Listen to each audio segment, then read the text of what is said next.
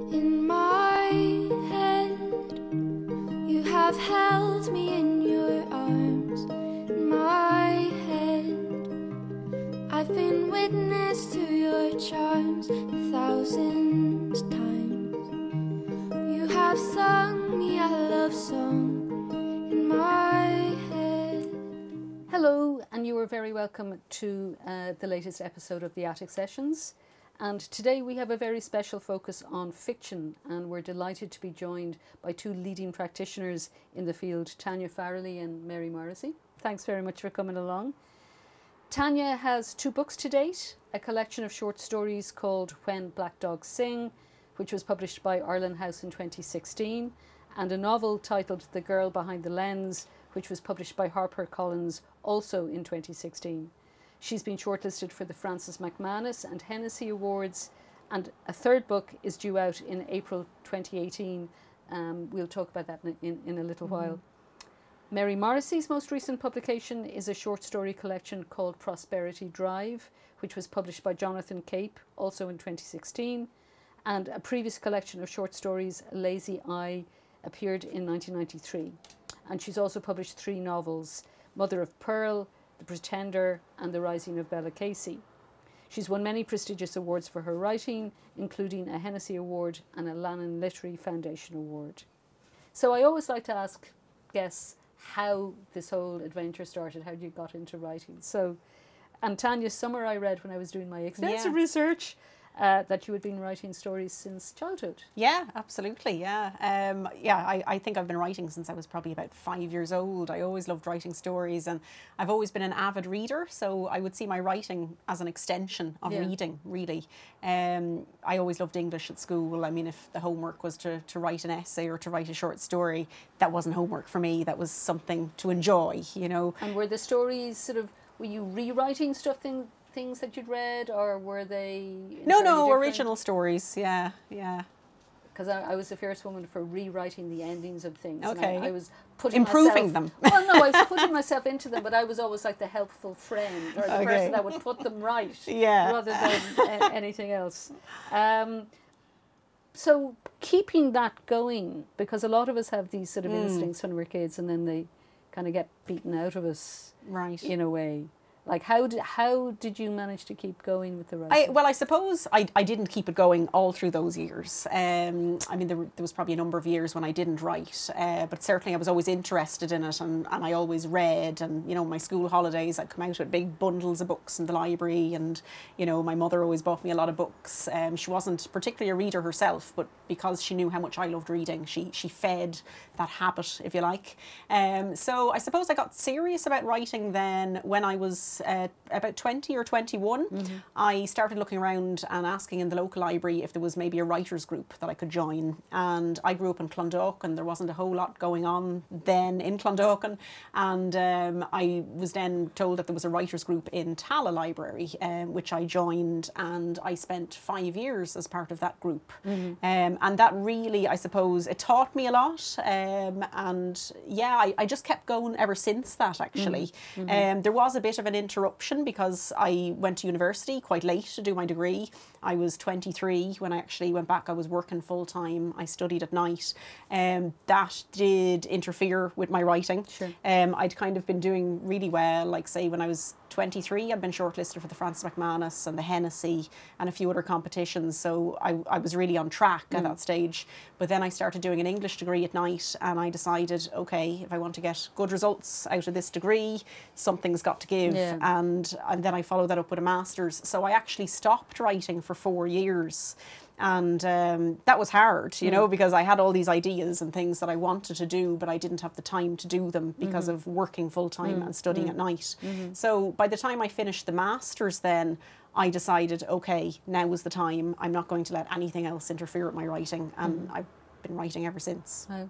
Yeah. And Mary, I think you're. You, did you come to it through journalism? Am I right in thinking? I came through it through journalism, but in a kind of a roundabout way. I mean, un, unlike Tanya, I was a kind of a journeyman writer when I was a child. I wrote and somebody asked me to produce something, but otherwise I didn't have, I didn't have an ambition to write, or I didn't I- it wasn't really part of, I suppose, the culture that I grew up in to, Mm. to have an ambition Yeah. to be a writer. It just wasn't, you know, we had, uh, from my family, we had ambitions to be primary school teachers or civil servants, you know. Sensible things. Yes, Yeah. exactly. Pensionable jobs, I think they're known as. Exactly. So, um, but I was interested in in journalism, and um, the year I left school, I did a correspondence course in journalism, which now just sounds so kind of old fashioned. That you know you used to get these you know assignments through the post in a big brown envelope, and you did all of your assignments, and then you put them back in a brown envelope and sent them off, and then you would get what I thought were very very paltry remarks from your tutor. And my tutor had, um, you'll probably be interested in this Well, because you're looking at it from the other side. Well, you're describing my current job, which is with the Open University. But anyway, Um, I'm presuming it was a man, although I don't know. He his initials were A or E, and you know he'd give you a couple of lines, and he was never as enthusiastic as I thought he should be about my writing, my journalism. But um, the final assignment in the course was to write a short story, and because I was sort of biddable, you know, yeah. I just thought, okay, right. I'll write one. And, you know, lo and behold, I mean, it produced a response from ARE, which was like gushing. There was half a page saying, you know, is this the first thing you've written? If so, it's very interesting. Have you ever thought about being a writer? And, you know, to be truthful, I hadn't. Yeah. So he planted that, he, I'm presuming, Yeah. planted that idea.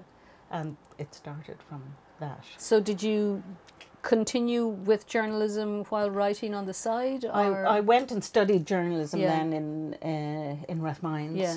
And um, I wrote away. I wrote fiction, kind of on the side, and a bit like Tanya, you know. I started off really well, you know, and won something in Listowel and had a few stories published in new, Yeah. new young Irish Yeah. writing and. Yeah. And then, kind of, the job, I got a job and the job took over. And I was on a trip to Australia when I was about 24. And I had let the writing slide a bit. And I thought, really, you know, I had one of those, you know, what am I going to do with my life moments? And I thought, well, you know, if you're going to be a writer, you would really want to stop treating it like some like little hobby Mm. and apply yourself Mm. to it. Mm. So then I started applying myself to it and then didn't have anything published for about eight years, you know, and thinking, God, when I cared less, it worked, you know. So that was my sort of trajectory into it. Um, and I know in Tanya, actually, like me, has a, a PhD in creative writing. You teach uh, postgraduate creative writing in, in UCC. Mhm. So I'm wondering about that academic experience, both as, as, a, as a student and a, a, as a teacher.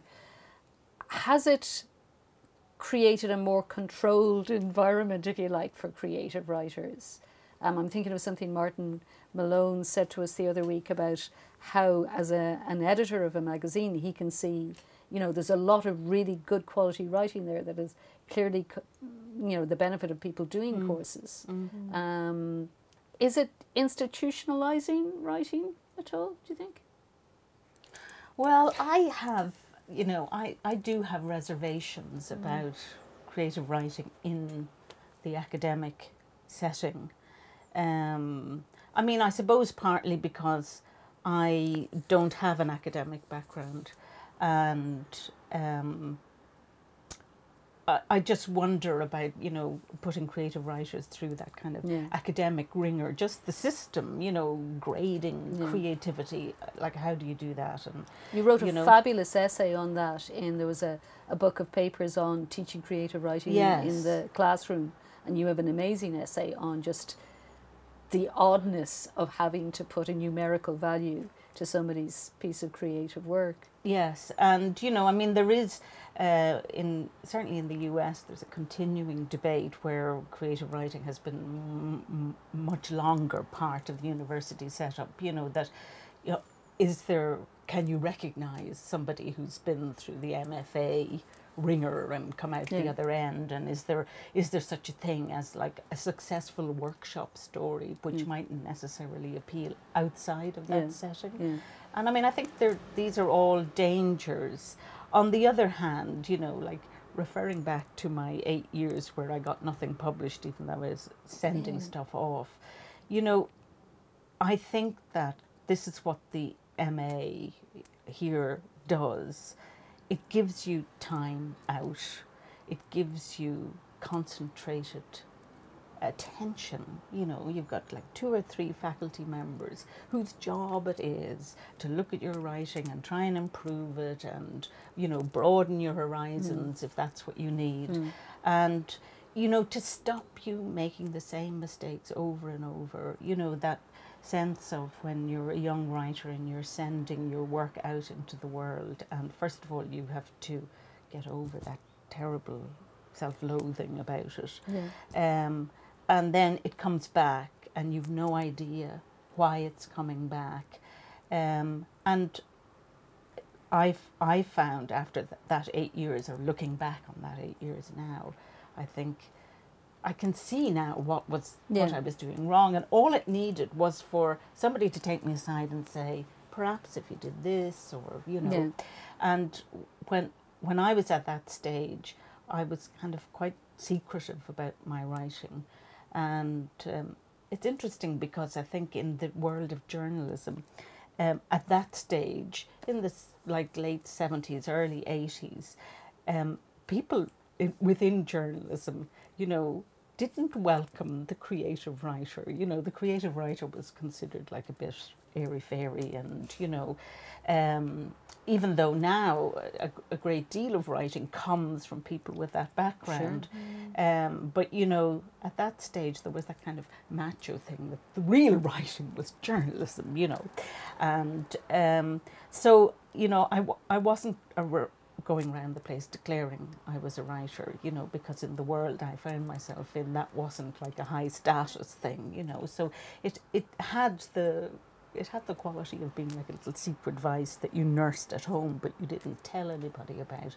Which is the, Um, the story they tell about Jane Austen sitting, in, uh, insisting that a door should be kept squeaky in her house because she was the room where she would write, but she kept that quiet, so she'd have her embroidery over her, her manuscript, and she could hear somebody coming in, so she could qu- probably put it away. So, like you know, hiding your writing is a Yes. is a tradition. Can I ask Tanya whether mm. because I my PhD made me very Yeah. self conscious. I Okay. think.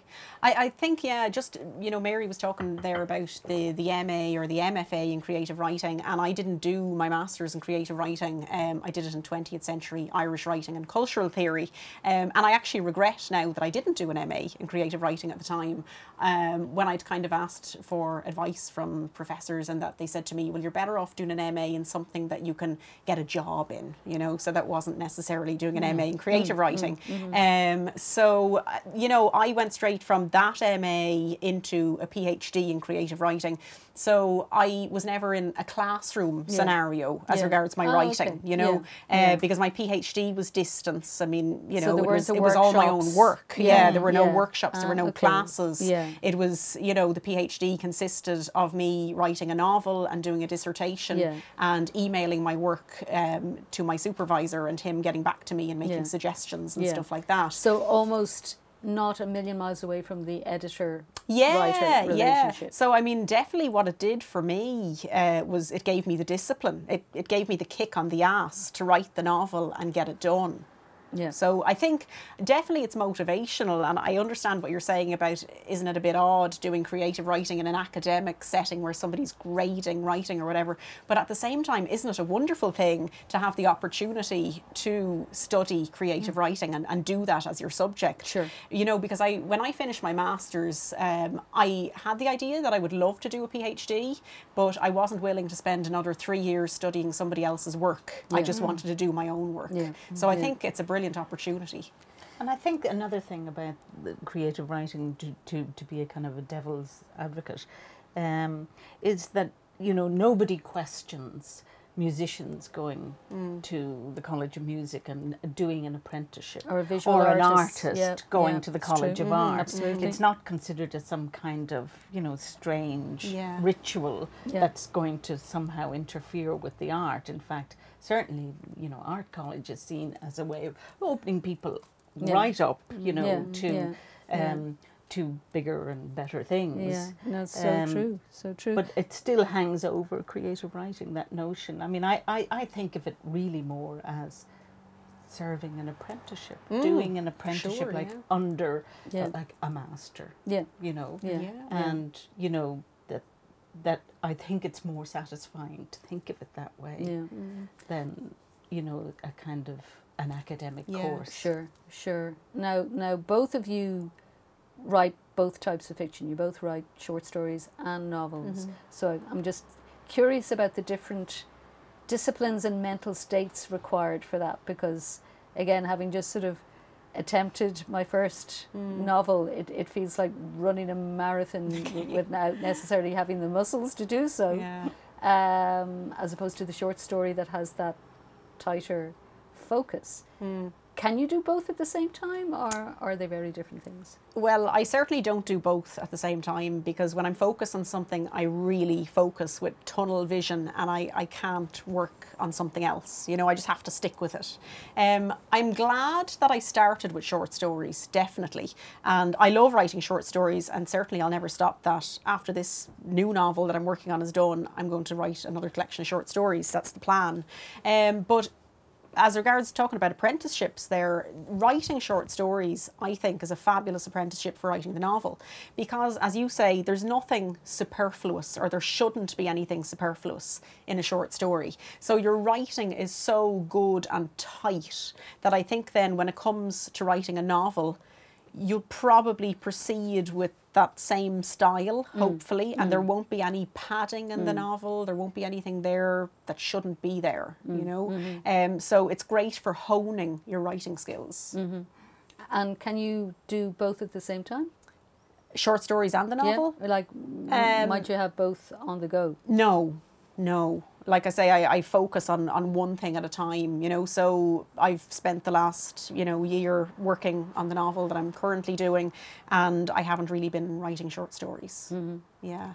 And and Mary, what about your experience? Because there was an early collection of short stories, then three novels, and then another collection of short stories. Yes, and what a joy it was to go back to the short story. Yeah, I I'm looking say. forward to it. Yes, Yeah. it's like a treat after the kind of I, I, I compared writing a novel with going down the mines, you know. Mm. So you disappear down and you're there shoveling away for, you know, several years, you know. Yeah. And uh, you know, the short story has that wonderful kind of sense of well, maybe not instant gratification, but you know, the light at the end of the tunnel Yeah. is not the oncoming, you know, failure of the novel, you know. Because they can Um, take a, a very long time. I, I remember hearing Claire Keegan say that you know it could take seven or eight months Mm. to just sort of work on one one short story, and not even the kind of the very long ones that she can do, but Mm. that she just chips away and chips away and chips away and chips away over months.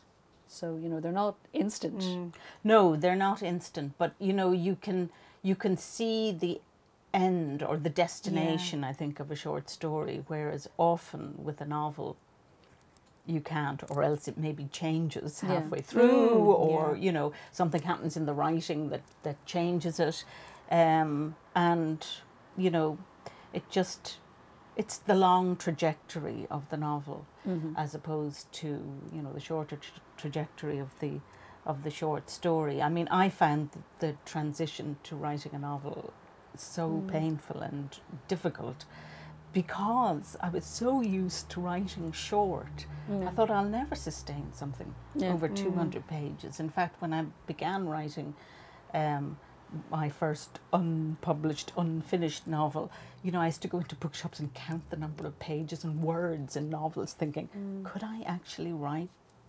80,000 words? I don't think so, you know. Um, so um, uh, that, that has affected the way I write, uh, like a first draft of a novel, very roughly, really to see is there enough mileage in it Yeah. to get me to Yeah. the end of, an, of a novel? Yeah, you know. yeah. Now, uh, the, you've tried uh, both contemporary fiction, historic fiction. What leads you to the subject matter that you, you focus on?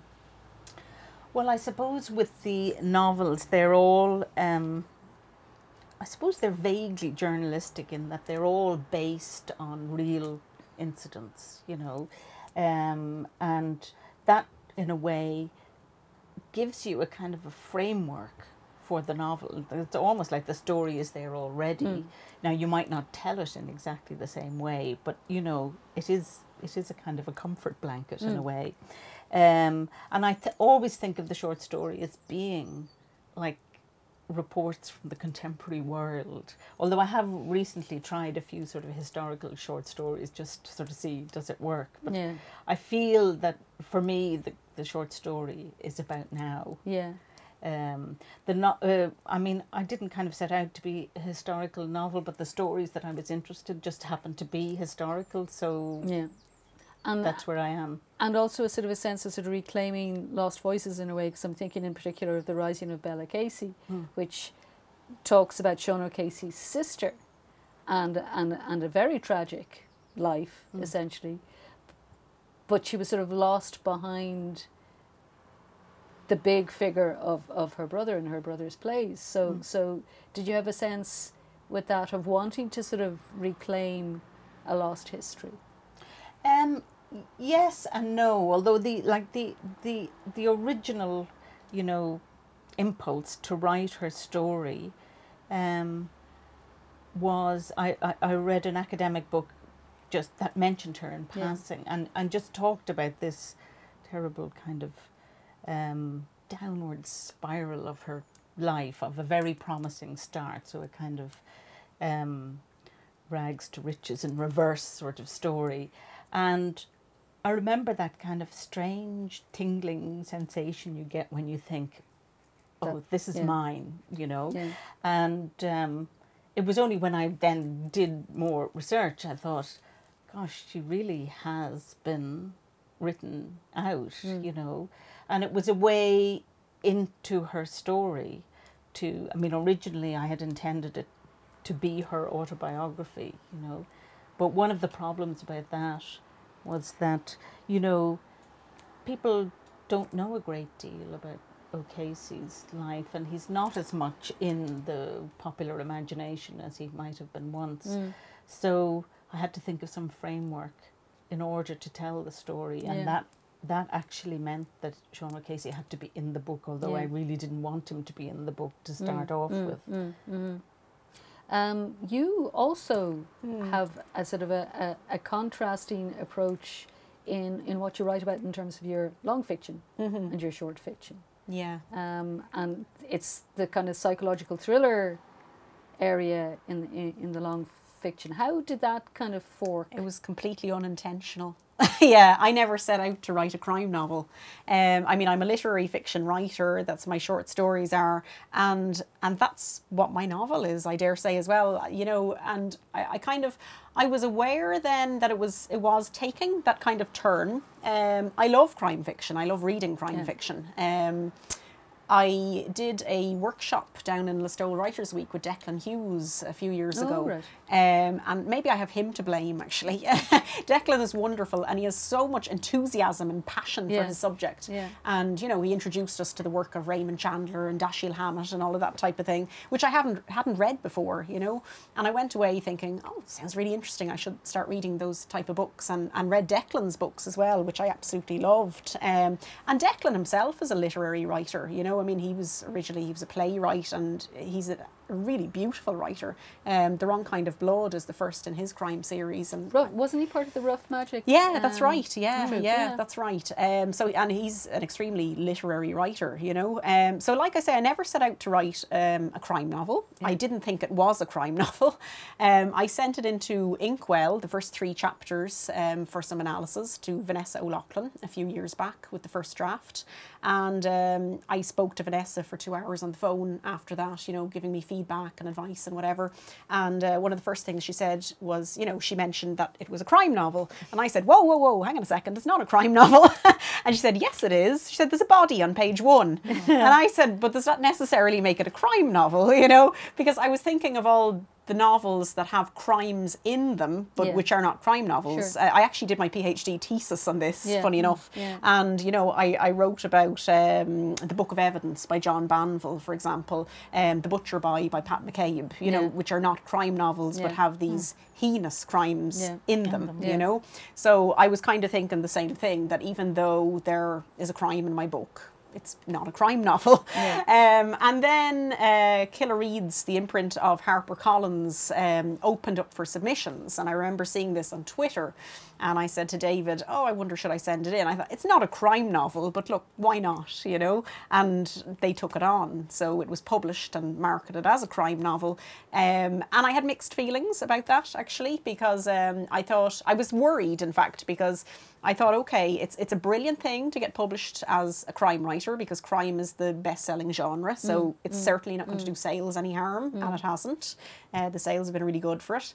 Um, and but the other thing that concerned me was the fact that it was being marketed to a crime readership. Yeah. You know, and obviously you have hardcore crime fans that are expecting wham bam on Yeah. every page. Keep and I, it coming. yeah, and I thought, well, yeah. my book's not really like that. It's Yeah. it's much more evenly paced, and they may not like it. Yeah. You know. Um, and yeah, I mean that has been quite mixed. You know, it's it's mostly been positive. Yeah. Um, but what I found rather interesting because I was always afraid I was going to fall between two stools, between the literary fiction and the crime with this book, um, The Girl Behind the Lens, and so. Um, feedback that I got back, you know, a lot of people who love crime loved it. Some of them thought it was a bit slow. And then people who like literary fiction said, "Wow, it was so pacey and so exciting." And I, oh, okay, so it, So it, it like was the best of interesting. Do you know? Yeah, than- yeah, than- than- exactly. Yeah, like you know, people who like crime sort of said it was slow burning and you know Hmm. Yeah. whatever. But yeah, literary fiction fans found it really fast. Yeah. yeah. But but it but it's it's interesting, you know, how much that sort of touches on on a lot of different things to do with publishing. Um, you know, snobbery about genre. Oh yeah, sure. when you know it's what people like and buy, Hmm. but also the industrial nature of, of publishing. It is about a product and Who marketing they a can product market it and, to. and, Yeah, and what's the, yeah. the, the best way of doing that. Yeah. Um, As well as that, I, I don't ever want to be pigeonholed as a writer into any genre. I mean, literary fiction is a, a genre in itself, I suppose, now, you know. But I want to have fun with writing. I love writing. I would love to write a gothic novel. You know, I love gothic. I don't know if I ever will, but who knows? Watch the space, yeah. but why not have fun with it and not just confine yourself to one area and one type of writing? I want to experiment and explore everything that I can as a writer. yeah. Yeah. Now, going back to your most recent book, because again, in my extensive research, um, I came across an interview you did with Valerie Sir a couple of years ago about um, setting and sense of place, Mm. and how in your earlier writing you were less interested in having a very sort of specific locale. But this latest collection of short stories is so specific a locale, they all take place on the one street, mm. Mm. which might not be a million miles away from the type of street you grew up in mm-hmm. in Rathgar. Yes. So, how has that shift occurred, do you think?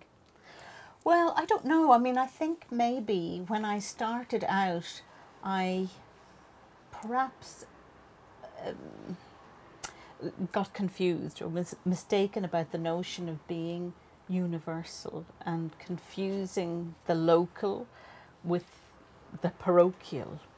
And uh, in my first book of short stories, um, which is set in many ways on Prosperity Drive as well, except that it, there's no, there's no, um, all the place names have been removed, and it could be any suburb Yeah. anywhere. Yeah. And I, I wanted it to be like that because I thought, um, I thought I don't want to use the real place names, and if I make up place names, they just always sounded really Irishy and sort of wrong. And I thought I'll just like just make it anonymous completely. And I do think that partly it was a kind of a cultural cringe, you know, this idea that you know, where I came from wasn't authentic enough to be named and Yeah. made clear, so that it had to be kind of hidden. Yeah.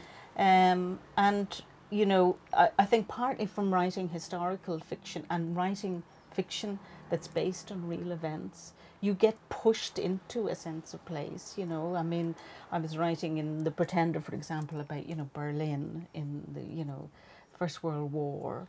And, well, you have to have them living in streets in Berlin. I had to find out were those streets still Maps there and, yeah, all of that. Yeah. yeah. And, you know, by the time I got to Prosperity Drive, I thought, you know, actually, I, I see the experience. Maybe this is the thing. I see the experience of living and coming from Prosperity Drive as being authentic. Mm. Whereas when I started off, I wanted to run a million miles from it. And I think also I wanted to get away from the place that I grew up and, you know, Yeah. and I just thought nothing happens here, Mm. you know, so I have to write about something else. Yeah. And of course, you know, now I see, you know, the whole world was there, you know, all these stories happening. Yeah. I just was too, um, I don't know, you know, Well, I think foolish we, to see it, recognize it. You well, know. you're you're being hard on yourself. I think we're all young, and think that the grass is greener Mm, mm, somewhere else, and, and and it does take us a while to kind of see the value of Mm. you know what's immediately around us. Um, but you're making me wonder about sort of you know that sense of the local. And uh, there was a, a, a recent discussion of a comment that um, Sally Rooney, who who has just published her first novel to to great acclaim about um, Irish literary history being, you know, very much um, dominated by a particular class, you know, not necessarily European, very sort of, you know, that kind of parochiality. Um, but that it's beginning to change. Have you been sort of conscious of that kind of a shift, of a sort of a dilution of the Irish, I suppose, or you know, it's not just middle class writing anymore, or eh, you know, that kind of a shift. Well, I mean, I don't know that. Um, I don't know really if if it has changed. I mean, I think there are, have always been writers. You look at a writer like John Banville, who is essentially is a European writer. You know, he isn't defined by his Irishness. Um, but then, on the other hand, you look at a writer like Donal Ryan, who hmm. is a very Irish hmm. writer and is concerned with rural, the rural experience. Hmm. Um, or you look at a writer like John McGahern, also completely taken up with the rural Irish experience. Um, I, I actually, I mean, I, I don't see that it's a thing that we have to be moving away from Mm, in mm, order to be seen to be progressive. Mm. You know, and I suppose what I'm describing to you about my journey is is probably going the the opposite way, and maybe that's because I'm older and Yeah. wiser, and you, but you know, um, I'm not sure that. I, I think there's room to be a European writer and an Irish writer and to write about Ireland Yeah. um, without feeling that you have to give up one or be seen as kind of regressive Yeah. because you're you're into the local. Yeah, yeah. Um, and and uh, there was a sort of a, a related thing that, and it's it's some time ago now. I think it was two thousand and ten when he originally said it, and it caused a bit of a, a spat. Uh, Julian Gough was commenting on on how history obsessed the Irish are, Irish writers are in, in in particular. What's your take, Tanya? Is uh, you know are we obsessed? Again, like Mary, I find it a difficult um, question to answer. As in, I, I'm not necessarily sure that the the writers of today are obsessed with history because, as Mary says, yes, you've got a lot of people who are writing about small town Ireland and you know what life is like in the Midlands and that sort of thing, but it's not historical. Um, again, Mary mentioned Donal Ryan. You know, um, like people like Donal Ryan or Conor O'Callaghan. You know, they're they're Mm. updating the rural story. They're talking about you know ghost estates Yeah. in the Yes. Midlands. They're you know so they're updating the rural story. Mm. And I don't think because it's rural that it's necessarily old fashioned or I mean yeah Dublin's the capital. Mm. Most of Ireland is rural. You know, so you can't get away from that. Um, I mean I'm from Dublin, so what I write is urban. But does it make it more modern than, mm. than what's written elsewhere? I don't think so, mm. really. You know, And I think it comes down to, in the end, I'm, I'm a bit wary of people being didactic about this sort of thing.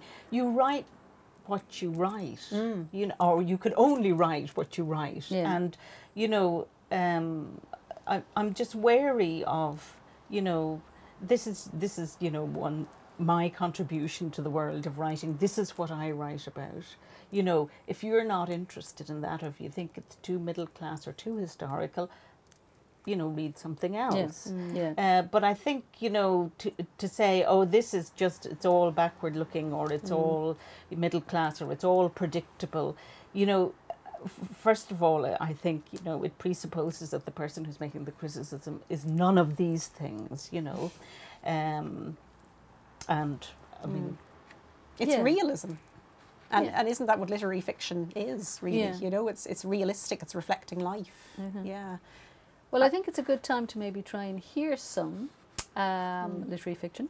Um, so, both of you have brought something to read. Mm-hmm. Yeah. So maybe Tanya, can we ask you? Okay, yeah, sure.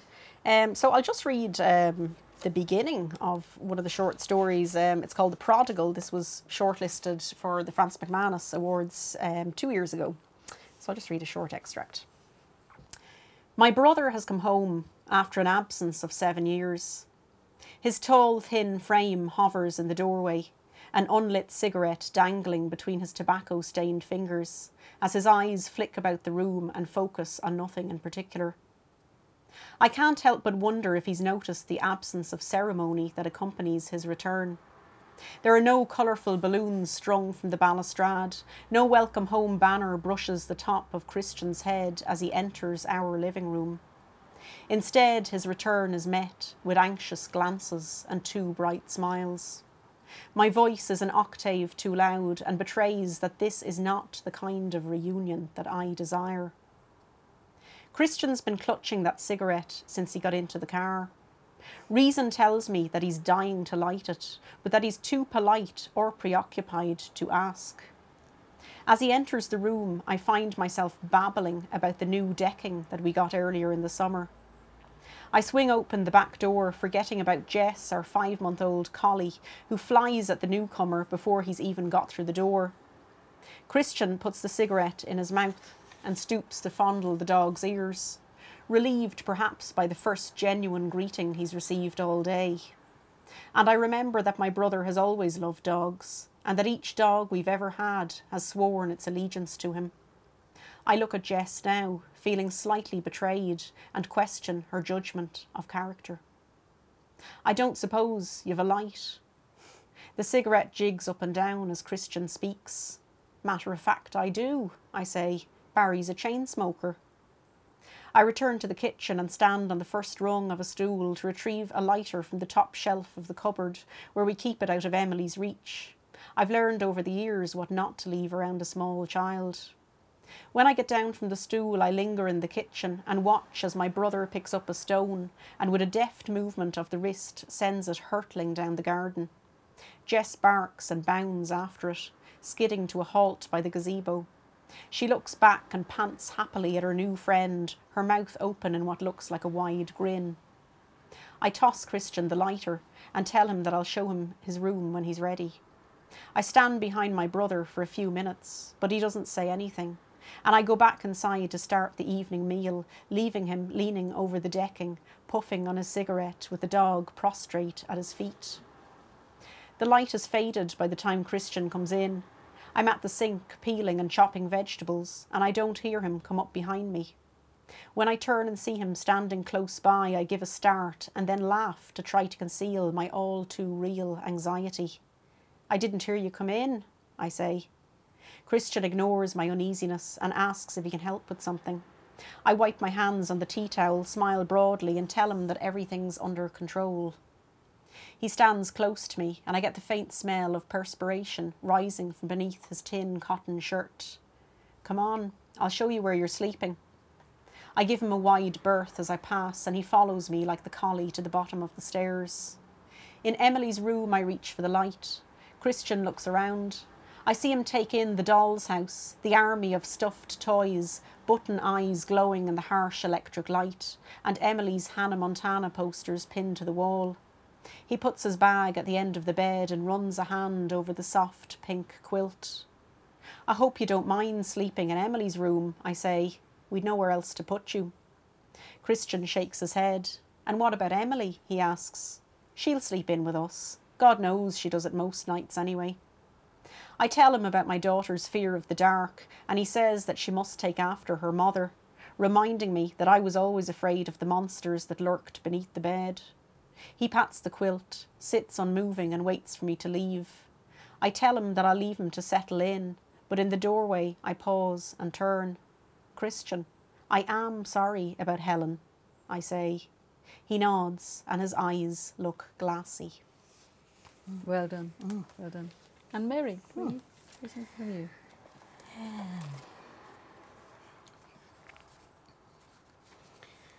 Um, this is from a story called Miss Ireland. It's historical. The maid stuck her head in the gas oven one Sunday afternoon in the Devoy house, 27 Prosperity Drive, but not before she had fed and changed the baby, Fergal it was, and put him down for his nap.